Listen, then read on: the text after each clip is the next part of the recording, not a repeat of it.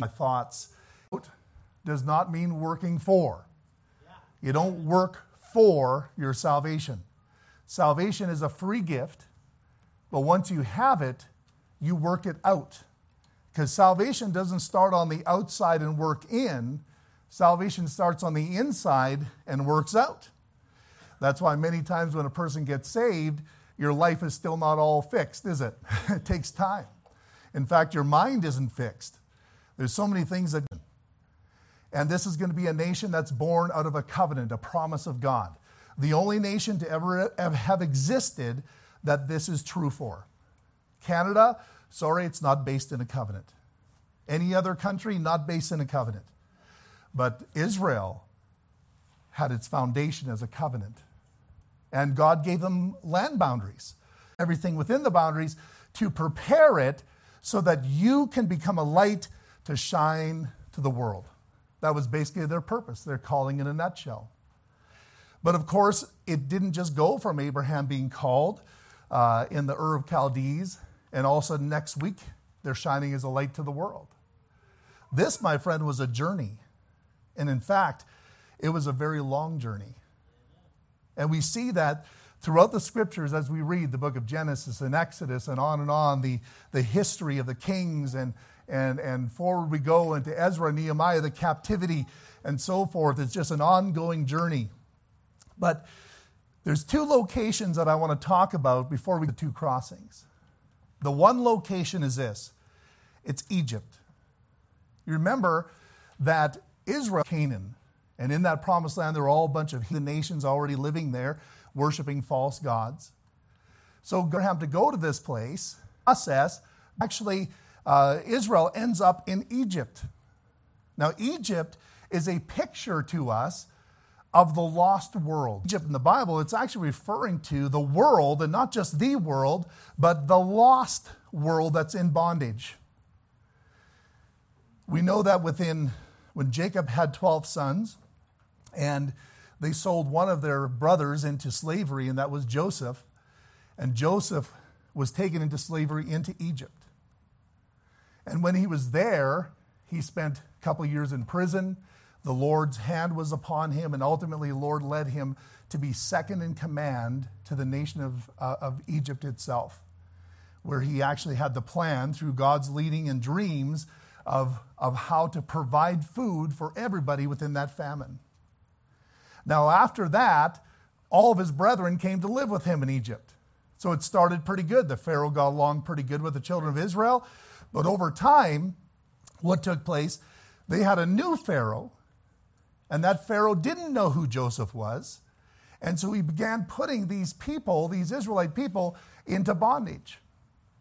And the Bible tells us that they spent 430 years in bondage in Egypt. it was at such a state already for Israel that when they finally, um, at the end of that 430 years, which was prophesied beforehand, the Bible says, and it came to pass in the process of time that the king of Egypt died, and the children of Israel sighed by reason of the bondage, and they cried, and their cry came up unto God by reason of the bondage. It's an interesting with that cry. You think the Israelites were going to be godly, religious people at this point. You know that they didn't even know who God was at that point? Even Moses had to be reacquainted with who God really was. And God revealed himself to Moses. Then he said, I'm going to send you to go deliver Israel from this bondage, and I want you to take them out of Egypt and bring them to the promised land. So, Egypt is a picture of where you were before you got saved. You didn't know who God was. But you know what you did do? You were sighing and you were crying. Say, well, what do you mean? I wasn't crying to God. No, no. It doesn't say in this passage they were crying to God.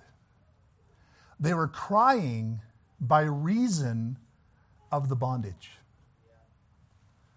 See, the world doesn't understand it. They don't know who God is, and they don't even know what they need. But all I know is this that we got a bunch of people in this world that are crying and they don't even realize what they're doing. Except they're looking at their life and realizing my life is not fulfilled. And we're not happy. And we're in bondage to sin and alcoholism and drug addiction and pornography and sexual sin and broken homes and broken marriages. And you know what? You've got children crying, you've got wives crying, you've got husbands crying, you've got everybody crying. They don't know why they're crying, they don't know who they're crying to, but all we know is there's a God in heaven that hears the cry. And he hears your cry. I'm glad he heard my cry. I didn't realize I was crying to God, but you know, I found out later after I got saved that the cry of my heart is what God heard. But I wasn't crying to God, I was just crying because of what I was going through. And God says, I love you. And I don't want you to live your life like that. I don't want to live your life away from me and away from happiness and joy and peace. I want you to have those things. That's why I created you. And not only that, when he looked at me, he says, I not only want you to be happy and have joy and peace in your life, I have got a plan and a purpose for why it is that you're actually on the earth in the first place. Now, that was always very exciting to me after I got saved. Here I thought the Lord saved me from my sin, but you know what? It didn't stop there. The Lord says, I have got a plan for you. My whole life, I thought I was just a pile of garbage. I didn't think I would amount to anything. In fact, I had a lot of people that agreed with me on that. But my God didn't think so.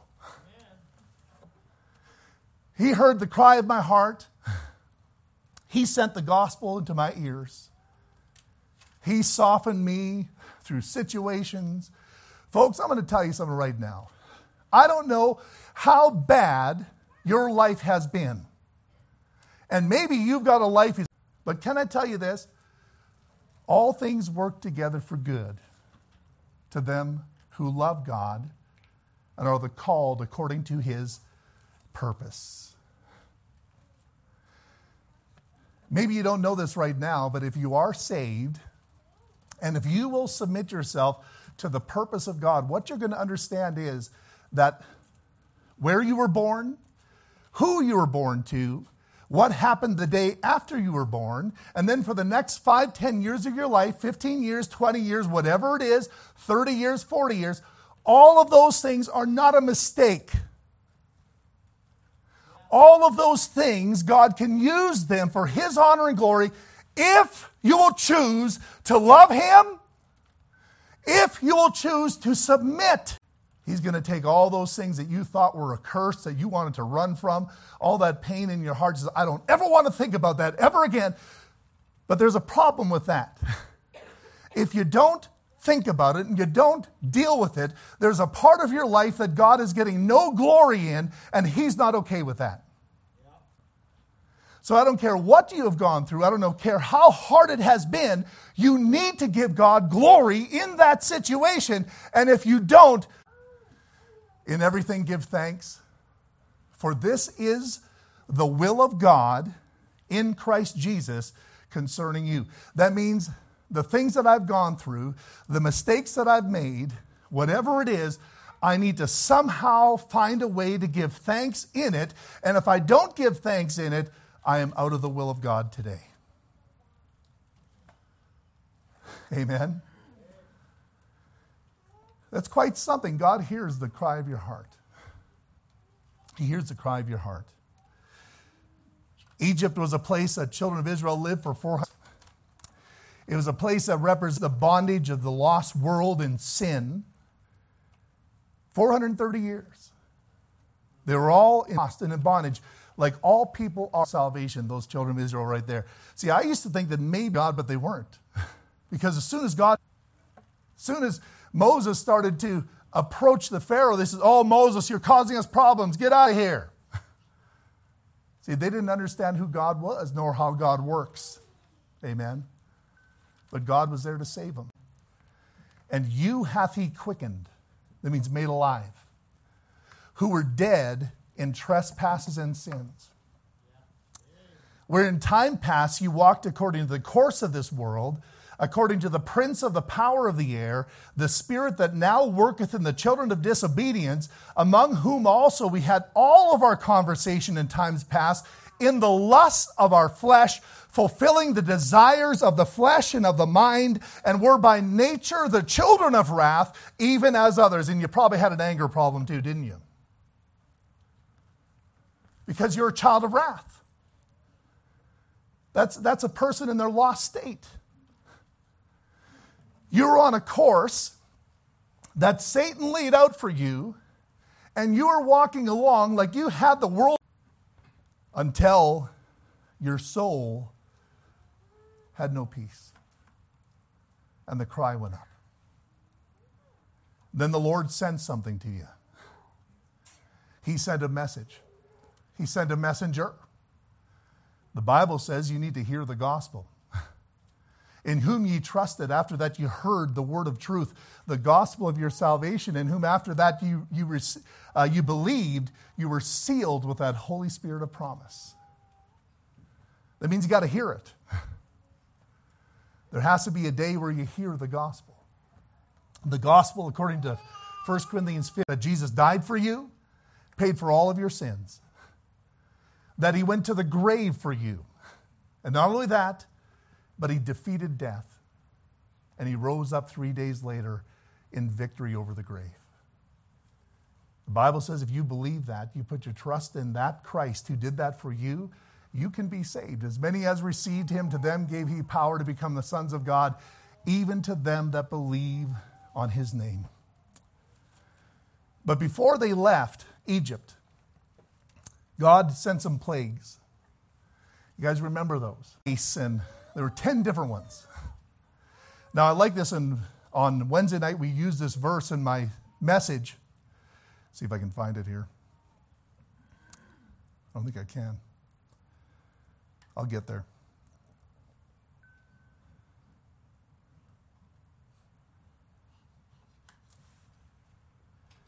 Basically, what God was doing is showing them who he was.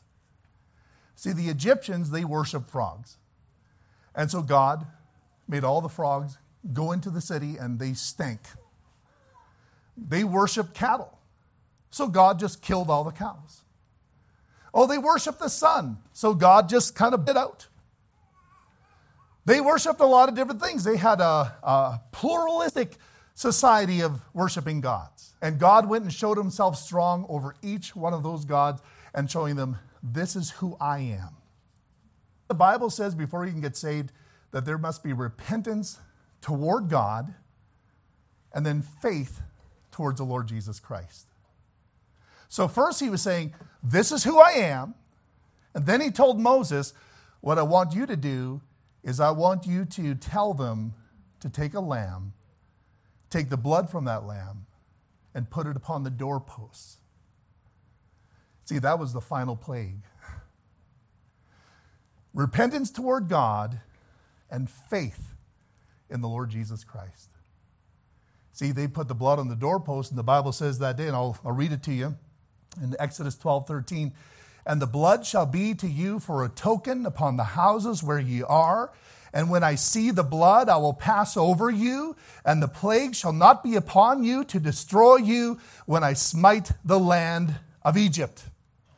You heard the song, I will pass over you. When I see the blood, I will pass, I will pass over you. Amen. When you receive Christ, you apply the blood to the doorpost of your heart. And because you do that, when the death angel comes, he passes over. You're saved by the blood of the Lord Jesus Christ. The Bible says that in 1 Peter uh, chapter 2. I got it right here. Sorry, a little bit out of chapter 1. For as much as you know that you were not redeemed with corruptible things, as silver and gold, which means you cannot buy your salvation. From your vain conversation received by tradition from your fathers, well, this is the way it's always been done.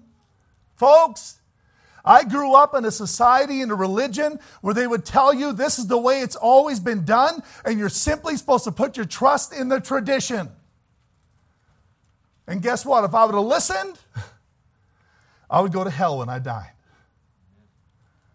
We're not redeemed by silver and gold or from the tradition passed down from your fathers. It says, but with the precious blood of Christ, as of a lamb without blemish and without spot. When you receive Jesus Christ as your Savior, you become saved because the blood has been applied to your heart. You've been cleansed. Now I'm getting somewhere with this. I'm leading you to the first to the first crossing. Egypt. All of us have been in Egypt. If you're in Egypt today, you need the blood applied to your life so you can be saved.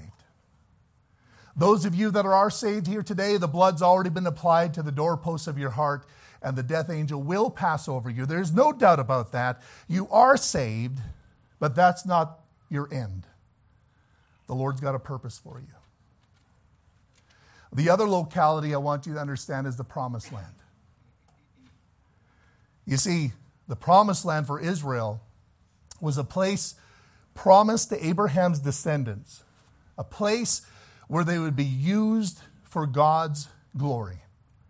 In Isaiah 42, verse 6, it says, I, the Lord, have called thee in righteousness and will hold thine hand and will keep thee and give thee for a covenant of the people, for a light of the Gentiles, to open the blind eyes, to bring out the prisoners from the prison, and them that sit in darkness out of the prison house. Amen. That was Israel's purpose.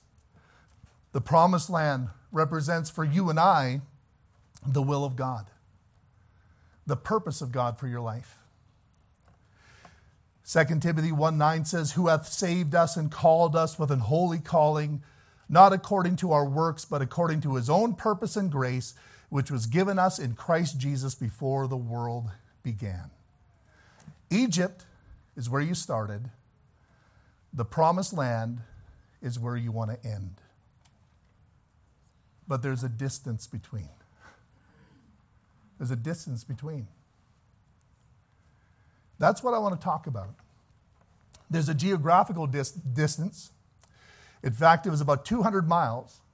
And it would have taken them about 11 days to walk it if they would have gone straight there down the way of the Philistines, which was right along the coast of the Mediterranean Sea. 11 days, and they could have been there in the promised land. But they didn't make it in 11 days. God chose a different route for Israel because they were not prepared to face the will of God. See, when you get saved, you're not prepared yet for the will of God.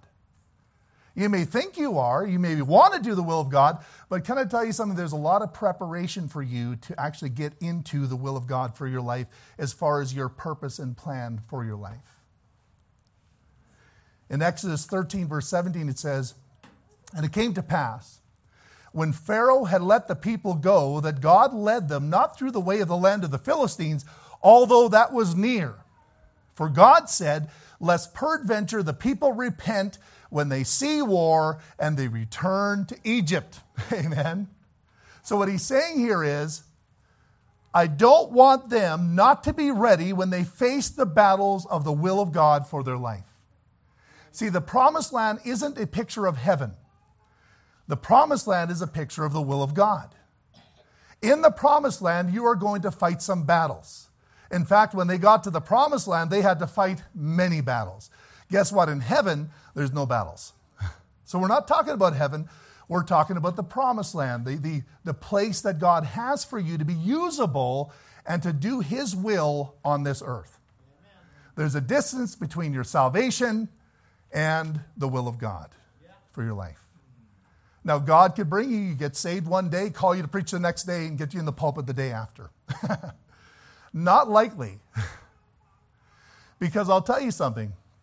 As I'm preaching sometimes from up here, and I look at people's faces, if I was not prepared, I'd probably quit every Monday. Amen. I probably would. But because I know that God has put me here, and it doesn't really matter what you think, about that, I'm going to be back next Sunday. But it took me a while to get that strong. If I would have jumped into the pulpit right after I got saved, I probably would have quit before I started. You see, there's a will of God for you, but you got to get ready for it. You got to prepare yourself. And that's the crux of my message that I want to get through here.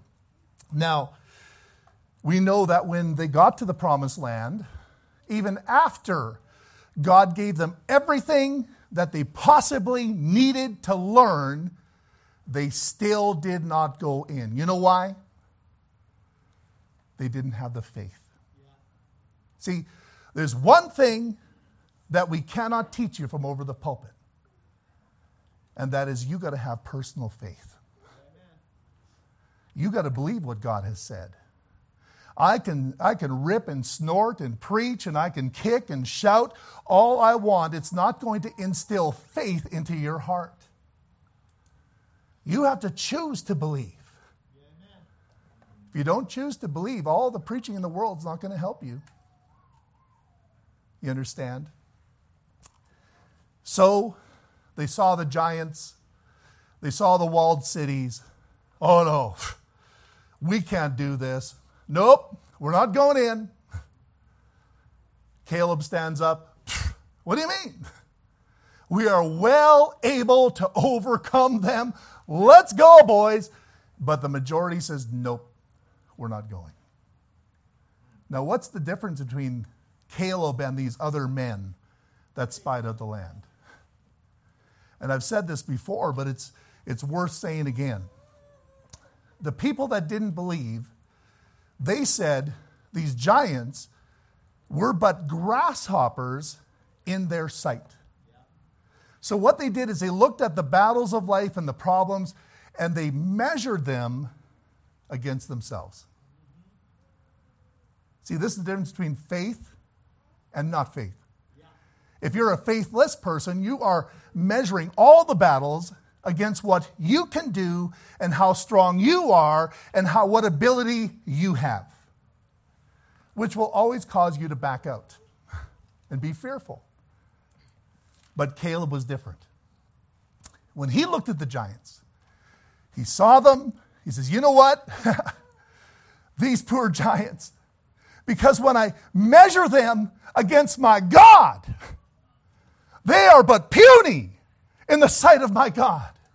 And that's why he could say, We are well able to overcome them because he measured the giants to his God, not to himself.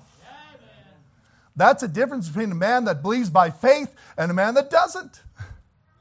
So they had all the lessons. God gave them everything they needed to learn. But even though they did, they would not decide to believe that God is good and powerful. So they always measured their problems against themselves.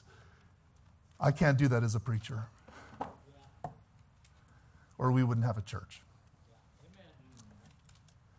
There's not a, a week that goes by that I feel worthy to be here. And the only reason I'm here is because of my God. That's it. Or I would have quit a long time ago. Folks, you need to understand your God is greater than your problems. And when you can believe that, that's when you're ready to cross into the will of God for your life. But that's not what happens right after salvation. You're still figuring it out. So there's a geographical difference 11 days. It actually took them upwards of three years to get there with the lessons of God. When they got there, they failed to enter in and they wandered for another 40 years. See, this is what I'm afraid of. Is that we as believers, we, we go through the motions, the mechanics are all in place, but in all reality, we've never entered into the promised land for our lives. And we've been wandering in the wilderness our whole life. And you know what the sad thing is, what I believe? a majority of Christians today will die in the wilderness. I, am serious. Now, I'm not trying to scare you or seem weird here, but can I get you to think about something here? A majority of believers will die in the wilderness. never knowing the will of God for their life, never grabbing a hold of it, never experiencing the blessing of winning the battles of life, never seeing God move in powerful ways in their lives and the lives of their children. Always underneath the circumstances, always fearing, always worrying, never quite trusting that God's going to take me through. A majority of Christians will die in the wilderness. That burdens my heart. I'm going to try to preach it out of you. But I'll tell you something my preaching is not enough. You have got to choose in the bottom of your heart that God is trustworthy. And if He says something in His word, it is true, and you simply need to do it without delay. Without delay. The day after God said, Okay, you don't want to trust me going into the land? then you're going to wander. The day after, they all got up in the morning, they had a different feeling. Oh, you know, today we feel that maybe we should go into the land. At that point, Joshua said, Hey, or Moses, and God Himself, tell them, don't go into the land now. You know what happened? One day difference changed their future. Well, I'm just going to think about this. Don't think too long. You know that delayed obedience is disobedience? Not doing what God's asked you to do, and then next day saying, Oh, now I'm going to do. God's, Oh, now I'm good enough for you? Yesterday I wasn't, now I am. You know what God knew? It had nothing to do with Him, it had to do with them. Sure enough, they were willing to go into the, the promised land without God. And so they did. They all got packed up and they started going into the promised land. Then they realized you can't go into the will of God without God. So when God comes to you and says, I want you to go into the will of God, you go when He tells you to go because he is the angel of the Lord that goeth before you.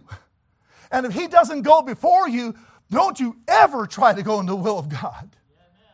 Now, if God's called you to preach, then you go preach. But he hasn't called you to preach, and you kind of like preachers, and you say, Well, I want to be like a preacher. Don't you be a preacher. You do what God's asked you to do. And don't you wait a day. When God shows you something from His Word, you act on it immediately. And when you do that, God will bless you. Amen. So they wandered for 40 years. But there's two crossings. It won't take me long. I just want to share this one with you today. Remember when they left Egypt? God could have taken them slant, but he didn't. He brought them down. Why was he doing that? He brought them to the shores of the Red Sea. This was their first crossing. Now, it looked like it was a place of defeat because as they brought, were brought in there, wandering, and God was leading them, all of a sudden they got face to face with this sea. And they're all saying, What are we going to do? Head about them said, Hey, let's go get. They couldn't go to the right side because there was huge mountains there. There was huge mountains on that side. It was an impossible situation. The Red Sea crossing. You know what the Red Sea crossing? The blood has been a No. You know what God did?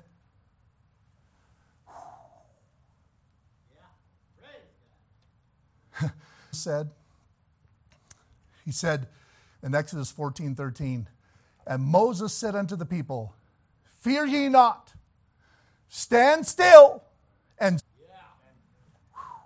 What's the difference? The blood applied, no party. now they were redeemed. Death angels passed over, praise God. Well, why weren't they partying? Why weren't they saying, Yay, praise God? no singing, no rejoicing. They go to the Red Sea. Moses says, Stand still. We've got to do something here. We got to stand still. Fear not, stand still. That means all you got to do is just perceive. Just look, see, see. And Moses takes his rod, and God uses it, and the sea begins to open. Now, as they're going through, they're kind of, wow, this is crazy. I think it was crazy. You look beside, there's fish swimming, and swimming beside you. But I'd keep going that way because I know the Egyptians are over there. I keep going across. I come out the other side. I look back and I can see the army traveling on the bottom just where I walked. But then the Lord brings the waters back, covers them right up. Guess what happened right there? The first song recorded in Scripture Exodus chapter 15. They didn't sing when the blood was applied. They didn't sing as they were leaving Egypt. But when the waters covered the army, that's when they sang. See, we want to get into the promised land. We want to be in the will of God. Can I tell you something? That if you are sitting here not knowing what happened to you when you got saved, you're never going to go into the promised land. You may be saved, but you got no song in your heart. Why don't you got a song in your heart? Why is it you're not waking up praising God for what He's done for you? I'll tell you why.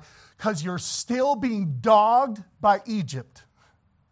Whether it's a reality or whether it's simply in your mind and imagination, that is what's stealing your victory. You don't understand that when Christ bought you on the cross of Calvary and you received Christ as your Savior, He actually totally gave you the victory over the world. But no, no.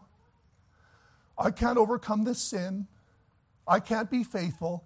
I can't, I can't, I can't. I can't because you haven't seen how great God truly is. If you just stand still and see. I think the first crossing that every believer has to go across is this first baptism. In fact, it is a baptism. The Bible tells us in 1 Corinthians chapter 10, moreover, brethren, I would not that ye should be ignorant how that all of our fathers were under the cloud and passed through the sea, and were all baptized unto Moses in the cloud and in the sea. The first baptism was the cloud. They were sitting at the shore of the Red Sea, the armies coming behind them. A cloud that was leading them came back over them and it created a wall between them and the army of Egypt.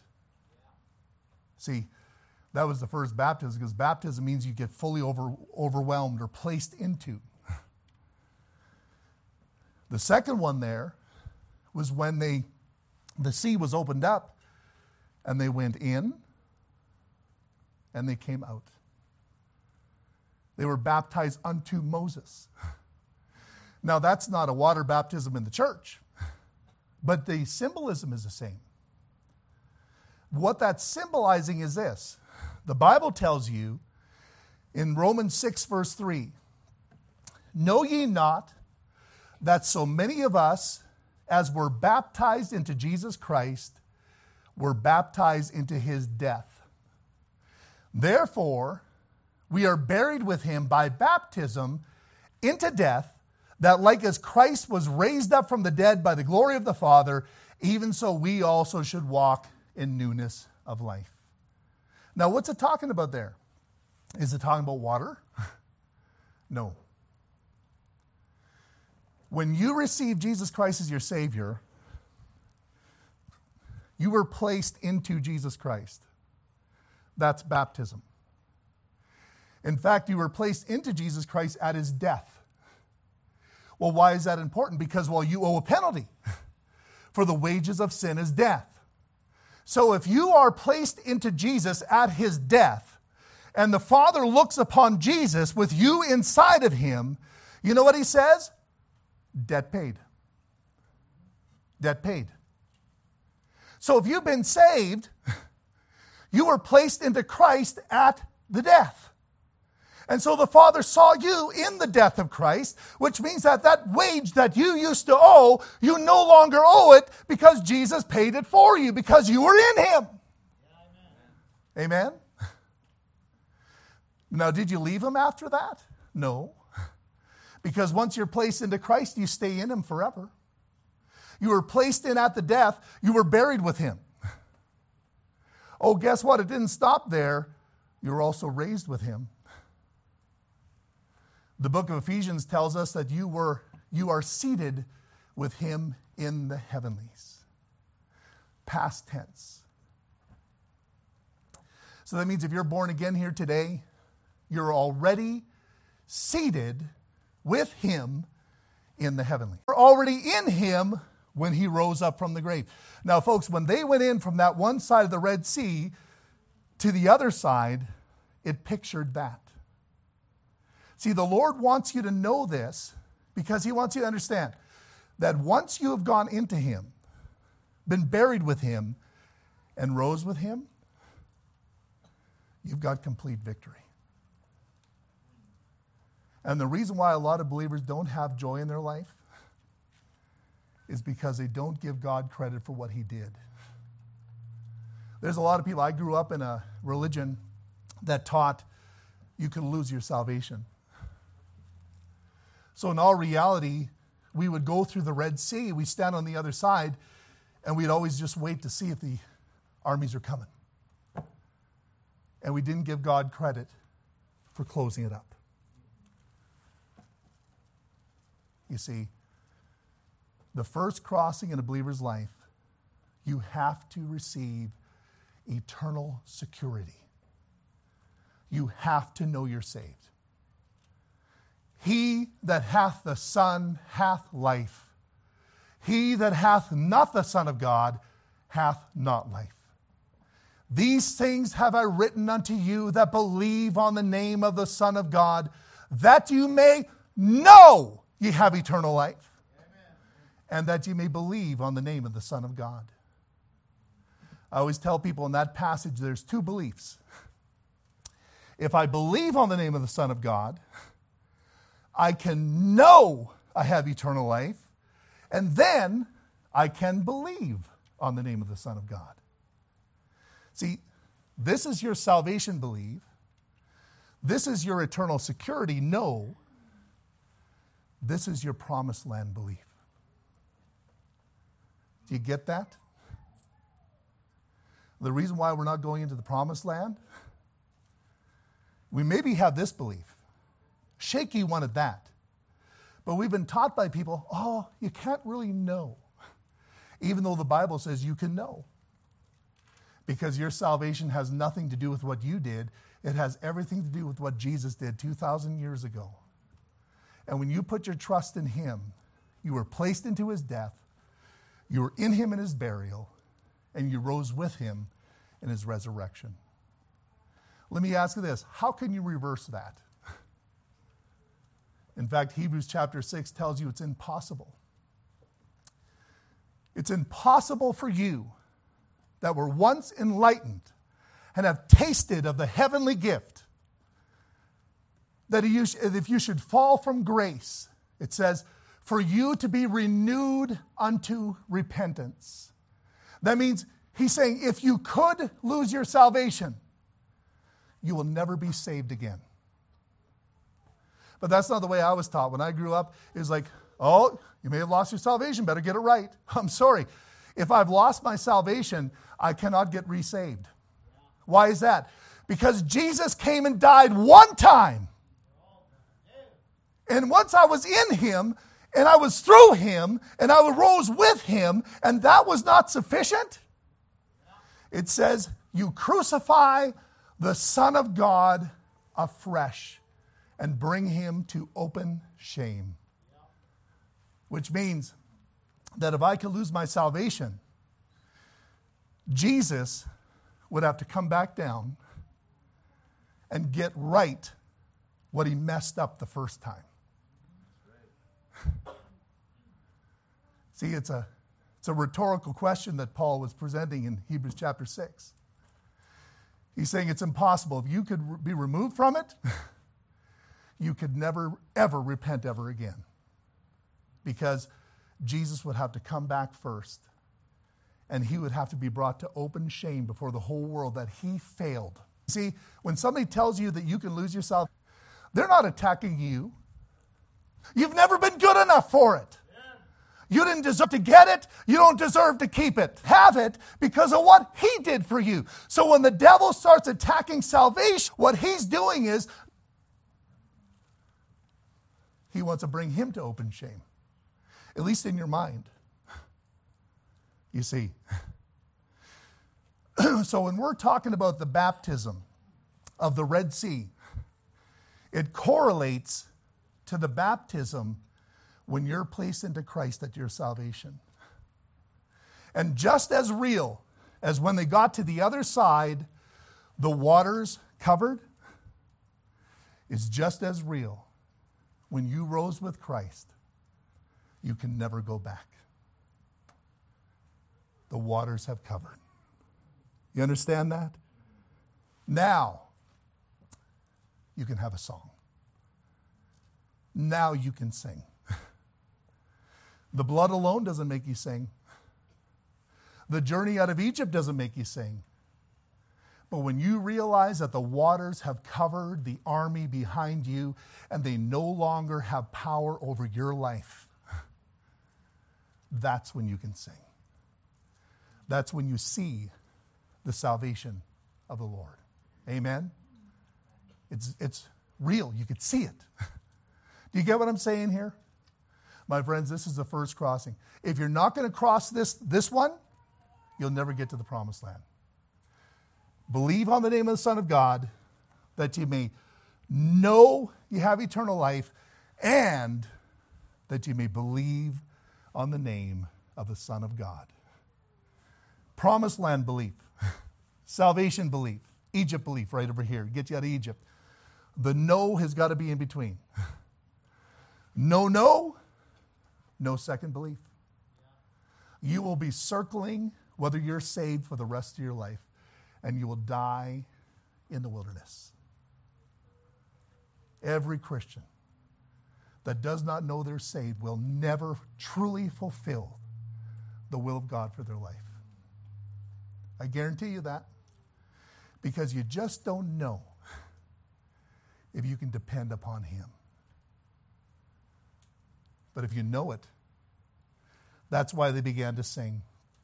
Folks, I skipped a lot of stuff here, but I'm going to go right to the end. Then sang Moses and the children of Israel this song unto the Lord, and spake, saying, I will sing unto the Lord, for he hath triumphed gloriously. The horse and his rider hath he thrown into the sea. The Lord is my strength and song, and is become my salvation. He is my God, and I will prepare him an habitation, my father's God, and I will exalt him. Psalm 40 says this I waited patiently for the Lord. He inclined unto me and heard my cry. He brought me up also out of an horrible pit, out of the miry clay, and set my feet upon a rock and established my goings. And he hath put a new song in my mouth, even praise unto our God. Many shall see it and fear and shall trust in the Lord. Amen. Let me ask you tonight, or this morning, tonight already. I preach long. Let me ask you this morning do you have the joy of salvation? Do you have the joy of salvation? I'm not asking if you're saved, because you could be saved without the joy of salvation. I'm convinced of that. Israel was just as saved when they left that house they lived in their whole life because of the blood as they were at the end of the trip. But somewhere along the line, they got the joy. And that's only when they saw the waters cover the army. How about you? Do you have the joy of my, your salvation?